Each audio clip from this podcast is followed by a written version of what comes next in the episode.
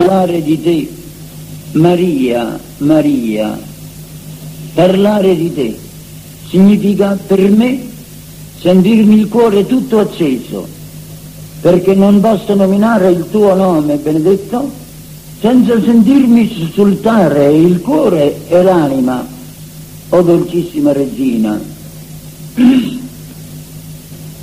parlare di te in questo giorno nel quale tu sei apparsa sopra di questa terra, sei nata in questo giorno nel quale tutto il mondo dovrebbe esultare e deve esultare, o oh Maria, perché il mondo da te ha avuto tutti i benefici che ha e che disgraziatamente disconosce. Per te ha avuto il Redentore, per te ha la misericordia di Dio, o dolcissima Regina sei tu rivelata al mondo nella tua grandezza? Io penso di no, io penso di no. Perché tu sei sempre, o regina dolcissima, quell'umile fiore nascosto. E la tua parola guardò la piccolezza e l'umiltà della sua serva, tuttora risplende in questo mondo, perché in realtà tu sei ineccelata dalla tua umiltà e dal tuo nascondimento. Che cosa sei tu, o oh Maria, in questa umiltà che ti nasconde e che ti può rivelare soltanto innanzi a Dio e ti rivelerà nella grande gloria nella quale il Signore sarà esaltato innanzi a tutte le genti, in quella gloria del giudizio, in quella gloria del trionfo di Dio sopra tutte le malignità di queste povere creature umane, dei demoni e degli spiriti maligni in quel trionfo grandioso nel quale solo si manifesterà la grandezza di Gesù, l'immensità della sua potestà e per lui la grandezza tua e l'immensità della tua potestà, o Maria, sopra tutta quanta la terra. Ed io comincio, miei carissime anime, a dirvi un pensiero che vi sembrerà un po', come vi devo dire, originale, Eppure è così, perché contemplando la grandezza di Maria nella Santa Messa e contemplando l'umiltà sua, per cui io la credo, la sento continuamente celata, anche in quelle che a noi sembrano le grandi manifestazioni della sua potenza, della sua grandezza, della sua virtù e di quella onnipotenza per grazia che Dio le ha data, ho sentito una parola interna che mi ha fatto capire tutto il mistero dell'umiltà di Maria. E mi ha detto Gesù nella messa, ecco che l'umiltà di Maria è il supersuono della sua grandezza. Oh, io ho detto, e come il supersuono? Che cos'è questo supersuono della sua grandezza? È una oscillazione, dirò, che non può penetrare nelle povere orecchie umane.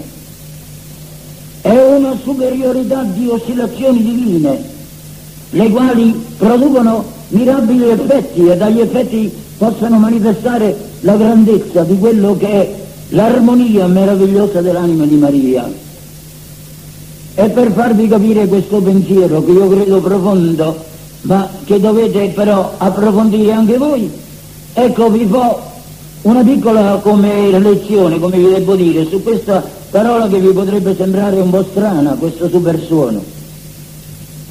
E vi dico prima di tutto che tutte le leggi naturali possono avere un riscontro e un'applicazione nel campo dello spirito, perché Dio che è autore di tutta la creazione ha posto in ogni, in ogni regno del creato una somiglianza e una certa identità nelle leggi che lo governano. Questa somiglianza può fare scambiare elementi superficiali la carne con lo spirito e può causare una confusione pericolosa per chi non mette ogni cosa al suo posto. C'è una differenza enorme tra lo spirito e la materia, ma le leggi della materia possono richiamarci a quelle dello spirito e possono per analogie e paragoni farcele meglio intendere l'onda della radio, che è stata per tutto pur essendo una ed indivisibile, e ci sta con tutta la sua potenza, senza diminuirsi, perché mille e diecimila apparecchi la ricevono. Ci richiama alla mente l'onnipotenza di Dio in cielo, in terra e dappertutto. L'onda invisibile, eppure realissima, ci fa meglio capire la reale esistenza di Dio, benché non lo si vegga. L'acqua che feconda la pianta ed esige dalla pianta la sua attività, senza della quale essa marcirebbe, come marciscono i fiori recisi e posti in sovrabbondante acqua, ci fa pensare alla grazia santificante che è germinatrice di fiori e di frutti in chi accogliendola corrisponde e lavora. Una molla che stirata ritorna al posto di prima ci può fare meditare sulla ostinazione del nostro carattere e della nostra volontà. Vi potrei citare mille esempi di questo genere. Ora ecco la natura e gli effetti degli ultrasuoni o supersuoni o come volete chiamarli e si chiamano suoni silenziosi, parola che sembrerebbe un po' strana e diremmo è l'umiltà del suono. È il suono il quale nella manifestazione più potente di quelle oscillazioni meravigliose che Dio ha dato a questa creatura, in queste manifestazioni è più silenzioso e meno si manifesta, è l'umiltà del suono. Mi spiego. Il suono prodotto da vibrazioni metalliche è percepito dall'orecchio quando vibra non oltre 16.000 volte al secondo. Superando questo numero di vibrazioni, il suono è realissimo, esiste dall'eco e produce effetti più sorprendenti del semplice riletto che dà una melodia, ma non è percepito dall'orecchio. Di fronte ad un generatore di tale suono, l'uomo è costretto ad un atto di fede. Crede, ma non tocca con mano, non sente nulla, pur sapendo che quel suono è veramente. È stato scoperto che un fascio di onde di ultrasuoni, con una frequenza di milioni di vibrazioni, guarda, come si dice in termine tecnico, attraverso enormi fusioni metalliche, spesso fino a tre metri, e ne rivela istantaneamente i difetti nascosti. Le fusioni metalliche senza difetti, bombardate dall'ultrasuono, emettono dall'altro lato del metallo un eco che può essere raccolta ed amplificata. Se nel metallo c'è un difetto, una bolla d'aria, una scoria, l'ultrasuono produce un'eco affrettata e la bolla d'aria si rivela e si manifesta e allora si vede il difetto della fusione e si cerca di riparare questo difetto della fusione. Questo difetto emerge sopra di uno schermo. È così che ora si collaudano gli alberi delle eliche delle navi, gli assi per le locomotive ed altre parti vitali ed importanti di macchine. Nelle centrali del latte con gli ultrasuoni si distruggono la maggior parte dei batteri e si ottiene un latte, pu- un latte puro che ha appena 8 batteri per centimetro cubo, mentre il latte disinfettato normalmente, o come si dice pastorizzato, ne ha 30.000. Con gli ultrasuoni si mescolano le creme, le vernici, le sostanze chimiche, si dissipano le nebbie, mutandole in pioggia, si aumenta del 50% il rendimento dei campi, si lavano i panni staccando il sudiciume dai tessuti, si spolverano i tappeti staccandone le particelle di polvere che vengono assorbite da un aspiratore. Chi entra nel raggio di azione ultrasonico non sente onde di aria, ma è sopraffatto da un senso di incombente pericolo e da un acuto malessere questo potrebbe spiegare certi fenomeni telepatici prodotti da ultrasuoni che vengono emessi da angosciose vibrazioni nervose. Gli ultrasuoni hanno fatto costruire un cannone sonico che non fu sperimentato nell'ultima guerra perché l'invenzione era ancora allo studio, ma che senza colpo potevo uccidere un uomo in 30 o 40 secondi alla distanza di 60 metri. Con gli ultrasuoni si può operare sul cervello senza trapanare il cranio, eccetera, eccetera. Queste meraviglie, che sono sempre e solo meraviglie di Dio creatore, trovano un riscontro nel campo dello spirito e si prestano ad applicazioni spirituali. Le verità della fede sono come mirabili armonie ultrasoniche, che non sono percettibili dall'orecchio materiale, ma che sono capaci di mirabili effetti nell'anima. La voce della grazia è un ultrasuono, perché viene da Dio, viene dallo Spirito Santo, non è raccolta dai sensi, ma è penetrante la durezza dell'anima, della quale scopre i difetti occulti che la coscienza non sa scrutare. La grazia sacramentale che nella confessione penetra il cuore e lo disinfetta è come un ultrasuono che uccide i germi cattivi o li riduce a minimi termini. Si uniscono le voci della coscienza che si riconosce peccatrice e le voci della misericordia divina che risuonano nell'anima con una suavità profonda che non è sensibile e fanno sentire all'anima l'incombente pericolo della perdizione eterna e la disinfettano delle sue passioni e dei suoi attacchi. Cresce sotto questa azione di grazia disinfettante il rendimento spirituale di un cuore perché non trova ostacoli al divino amore e fiorisce meravigliosamente.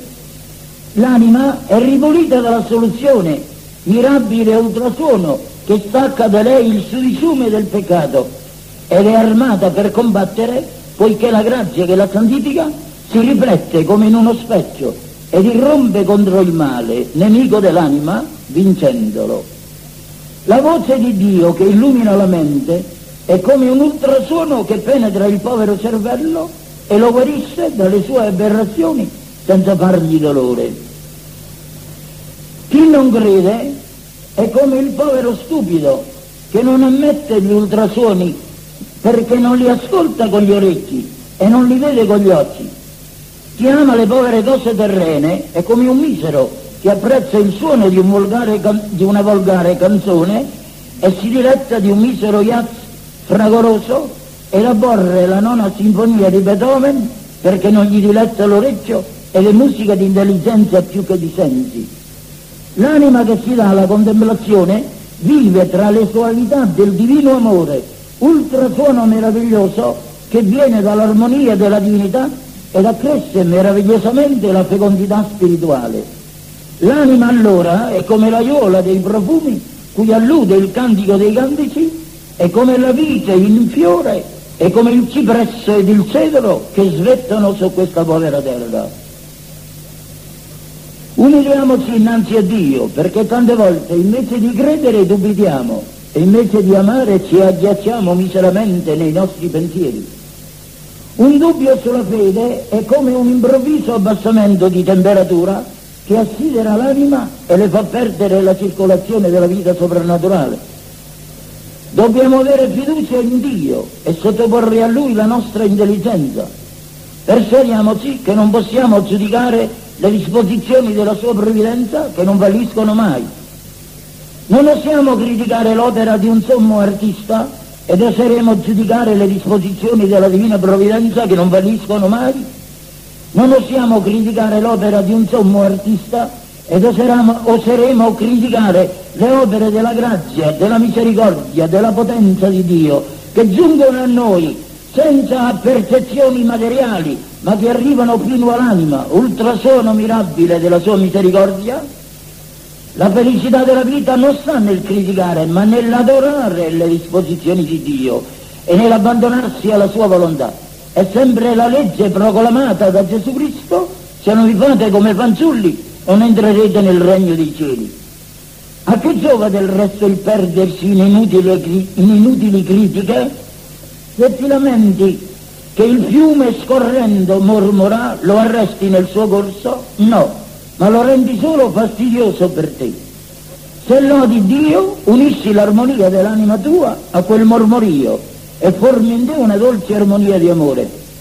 Se ti rendi assordato dalle radio e ti impazientissi notandone ogni momento il fastidio, le muti in un tormento, se ascoltandole gemi sulle povere nenie amorose del mondo e piangi tu innanzi a Dio i tradimenti del tuo, del tuo amore per Lui, muti la radio fastidiosa in un mezzo per meditare. L'impazienza rende pungente ogni fastidio, la pazienza è l'unione alla divina volontà, lo rende come squilla di campana che richiama l'anima alla considerazione delle cose celesti. Abituatevi a trionfare di tutto ciò che può farvi dolore, mescolandolo con la dolcezza della pazienza e dell'amore, che è come lo zucchero in una bevanda amara, o come si pacifica tutto ciò che, ci, che si dona a Dio con sacrificio di amore.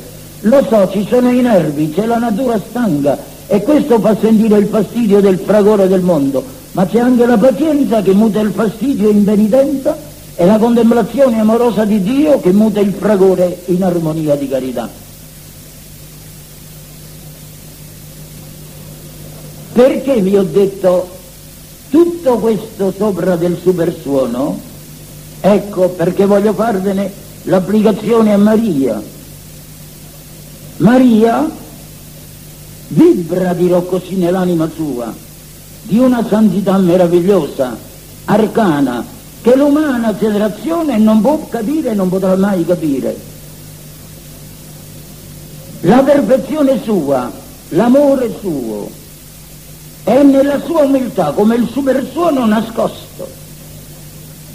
Questo mirabile supersuono che è giunto fino al trono di Dio e che ha, attirato sopra di sé lo sguardo di Dio, non semplicemente in un atteggiamento di misericordia come è attratto sopra di noi per la nostra piccolezza e miseria, ma Dio ha guardato la piccolezza tua, l'impiccolimento che tu hai avuto per la tua umiltà e la tua umiltà ti ha fatto riguardare come piccola, vibrazione mirabile, la quale moltiplicata è resa meravigliosa dinanzi a Dio e ha, tra- ha attratto sopra di te i tesori della grazia di Dio, o oh Maria. Supersuono ammirabile, perché da te parte come vibrazione di grazia, di amore, di misericordia, e parte e arriva alle creature. Le disinfetta, le feconda, le eleva, le armonizza, scopre in queste creature tutti i difetti della loro miseria, per quella luce interna, materna, che tu dai a queste creature. Supersuono immacolato che canta innanzi a Dio e canta quel cantico che non sarà mai sondato e che solo nell'eternità apparirà in quella luce mirabile che è il cantico stesso eterno di Dio, che è il magnificat del verbo di Dio, il quale è risuonato in te, madre divina del verbo di Dio. Ecco le note di questo supersuono mirabile, o oh Maria. L'anima mia glorifica il Signore. Chi può pensare alla forza di questa glorificazione che tu hai dato a Dio, Maria? E l'hai dato nella piccolezza tua e nell'annientamento del tuo spirito Esulta il mio spirito in Dio mio Salvatore. E chi può pensare a questa esultanza, la quale ti ha fatta immacolata per i meriti di Gesù, applicati a te prima e in previsione della grande opera della redenzione, per cui tu, o Vergine Bella, sei stata veramente chiamata beata da tutte le genti?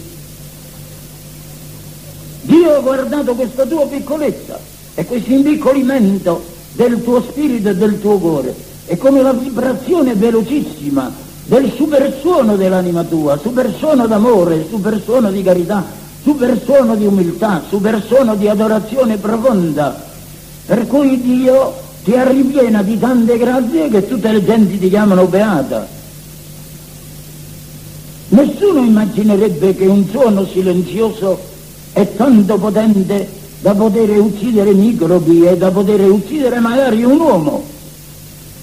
Ebbene, il tuo supersuono d'amore, o oh Maria, è quella potenza grande che Dio ha fatto nel suo braccio e che ha comunicato a te che come madre del Redentore sei stato come il braccio suo per arrivare all'umanità, ha teso la mano all'umanità per sollevarla dal suo abisso. Tu sei stato il braccio dell'amore di Dio misericordioso, perché tu hai portato al mondo il Redentore ed hai dato alla umanità la mano per sollevarla. Hai disperso tu i pensieri dei superbi e li hai dispersi, o oh Maria, con quella luce mirabile di fede che tu hai avuto. Beata sei tu che hai creduto. E la fede, come io già vi ho detto, è come il supersuono dell'anima. E in te la fede è stato il supersuono mirabile di quella luce divina che il Verbo di Dio ha effusa in te, sapienza eterna che ci è tutta donata a te e per cui tu sei diventata la sede della sapienza ha deposti potenti dalla sede ed ha esaltato gli umili. Queste piccole vibrazioni e sono più numerose e sono più veloci quando più piccole sono, ecco, sono, o oh Vergine Dolcissima, quella potenza grande che Dio ti ha dato, per cui è esaltata la tua grandezza e per te è esaltata la piccolezza delle creature che si umiliano innanzi a Dio, delle creature le quali danno al Signore la gloria umiliandosi profondamente nel loro nulla. Saziò di beni quelli che erano affamati, lasciò i nani e vuoti quelli che pretendevano di sé e si credevano ricchi. Ebbene, chi sono gli affamati che sono riempiti di beni? Tu, Vergine Bella, nella tua carità, nella tua misericordia, nella tua bontà, arrivi a tutte le anime e le satolli. Ci hai dato il pane di vita e questo è satollare un'anima. Ci hai dato la misericordia che satolla l'anima di pace. Ci doni, o Vergine Bella, continuamente gli aiuti della tua carità nei miracoli che compi nel mondo e dai a questa povera umanità un momento di pace in mezzo ai grandi dolori speranza unica di questa povera umanità, la quale non sa a chi ricorrere in quei momenti oscuri, oscuri nei quali, nei quali si sente perduta e smarrita. E tu sei quella che la satolli. E quelli quali presumono di sé, si ribellano a Dio, rimangono senza nulla, i nani, vuoti. Dio riceve Israele, suo servo, cioè la Chiesa e riceve le anime nostre che facciamo parte della Chiesa. Mantiene le sue promesse. Per chi? Per te, Vergine Santa. E tu sei sulla terra. E dalla terra tu fai sentire, o oh Maria, nell'eternità, attraverso le anime delle quali prendi cura materna, nelle quali trasfondi la grazia di Dio, che sollevi alla santità, sottraendole alle insidie di Satana schiacciando tu il capo di Satana, tu sollevi tutte queste anime innanzi a Dio e le rendi per te supersuono d'amore e nell'annientamento del loro nulla e nella profonda umiliazione del loro pentimento, tu le fai vibrare di quell'amore che glorificando Dio rende questa povera terra meno disarmonica in tutte le miserie che ha. Ecco regina del cielo, la grande misericordia e la grande bontà che tu sei. Per cui noi non possiamo avere e non abbiamo altra voce da inneggiare a te che le voci, st- le voci stesse che Dio ha manifestato nella sua potenza e nella sua grandezza attraverso le sante scritture. E mi faceva grande impressione questa mattina il leggere quelle parole del libro della sapienza, dei proverbi, quelle parole che la Chiesa applica a te e non era una semplice applicazione, ci sentivo tutta una luce. Il Signore mi ebbe con sé al principio delle sue imprese, da principio, prima ancora che facesse alcuna cosa. Ecco tu, Maria, termine fisso di eterno consiglio. Sei tu sei tu. Non è una semplice applicazione. Fin dall'eternità io sono stata costituita e fin da principio prima che fosse fatta la terra. È logico che il Signore, nella sua altissima e divina sapienza, prima di fare la terra, con tutte le previsioni che egli aveva per tutto il, lo sviluppo della vita della terra, egli guardasse te che dovevi essere la luce di questa terra e dovevi ridonare a questa terra, la, quale doveva essere abitata dall'uomo, la luce della misericordia, la redenzione. Non c'erano ancora gli abissi e ero già concepita. Non c'erano gli abissi del peccato ed ero già concepita immacolata. Quanto è bello questo. Non erano ancora scardurite le sorgenti delle acque, i monti non si erano ancora posati sulla loro mole pesante. Prima dei colli io fui generata quando egli non aveva ancora fatto la terra nei fiumi, nei giardini del mondo. Non erano scaturite le sorgenti delle acque ed essa era piena di grazie e le sorgenti delle acque sono le acque della grazia. I monti non si erano ancora posati sulla loro mole pesante, cioè la santità non si era ancora manifestata nella sua altezza.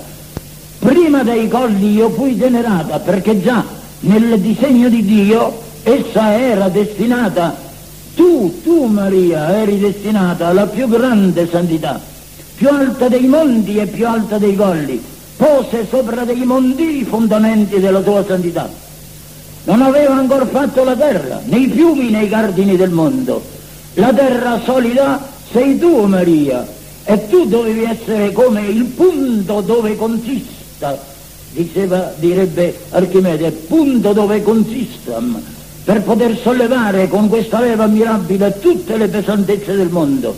Ne c'erano i fiumi e tu sei il fiume della grazia, nei cardini del monte e tu sei il cardine del monte e col verbo tuo figliolo costituisci come i due appoggi ai quali si appoggia il mondo.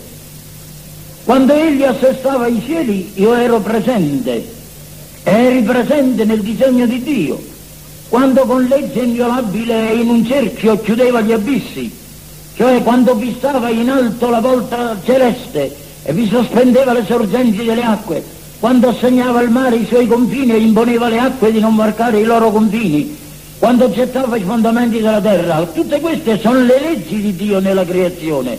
Ebbene, prima che il Signore costituisse tutte le leggi della creazione, il Signore già aveva dato a te un'elevazione sublime e la legge con la quale aveva te elevata nel disegno della sua onnipotente carità infinita era uno solo, quella di farti come nel consesso divino, madre del verbo di Dio che ci doveva incarnare, figliola dilettissima del Padre e sposa dello Spirito Santo.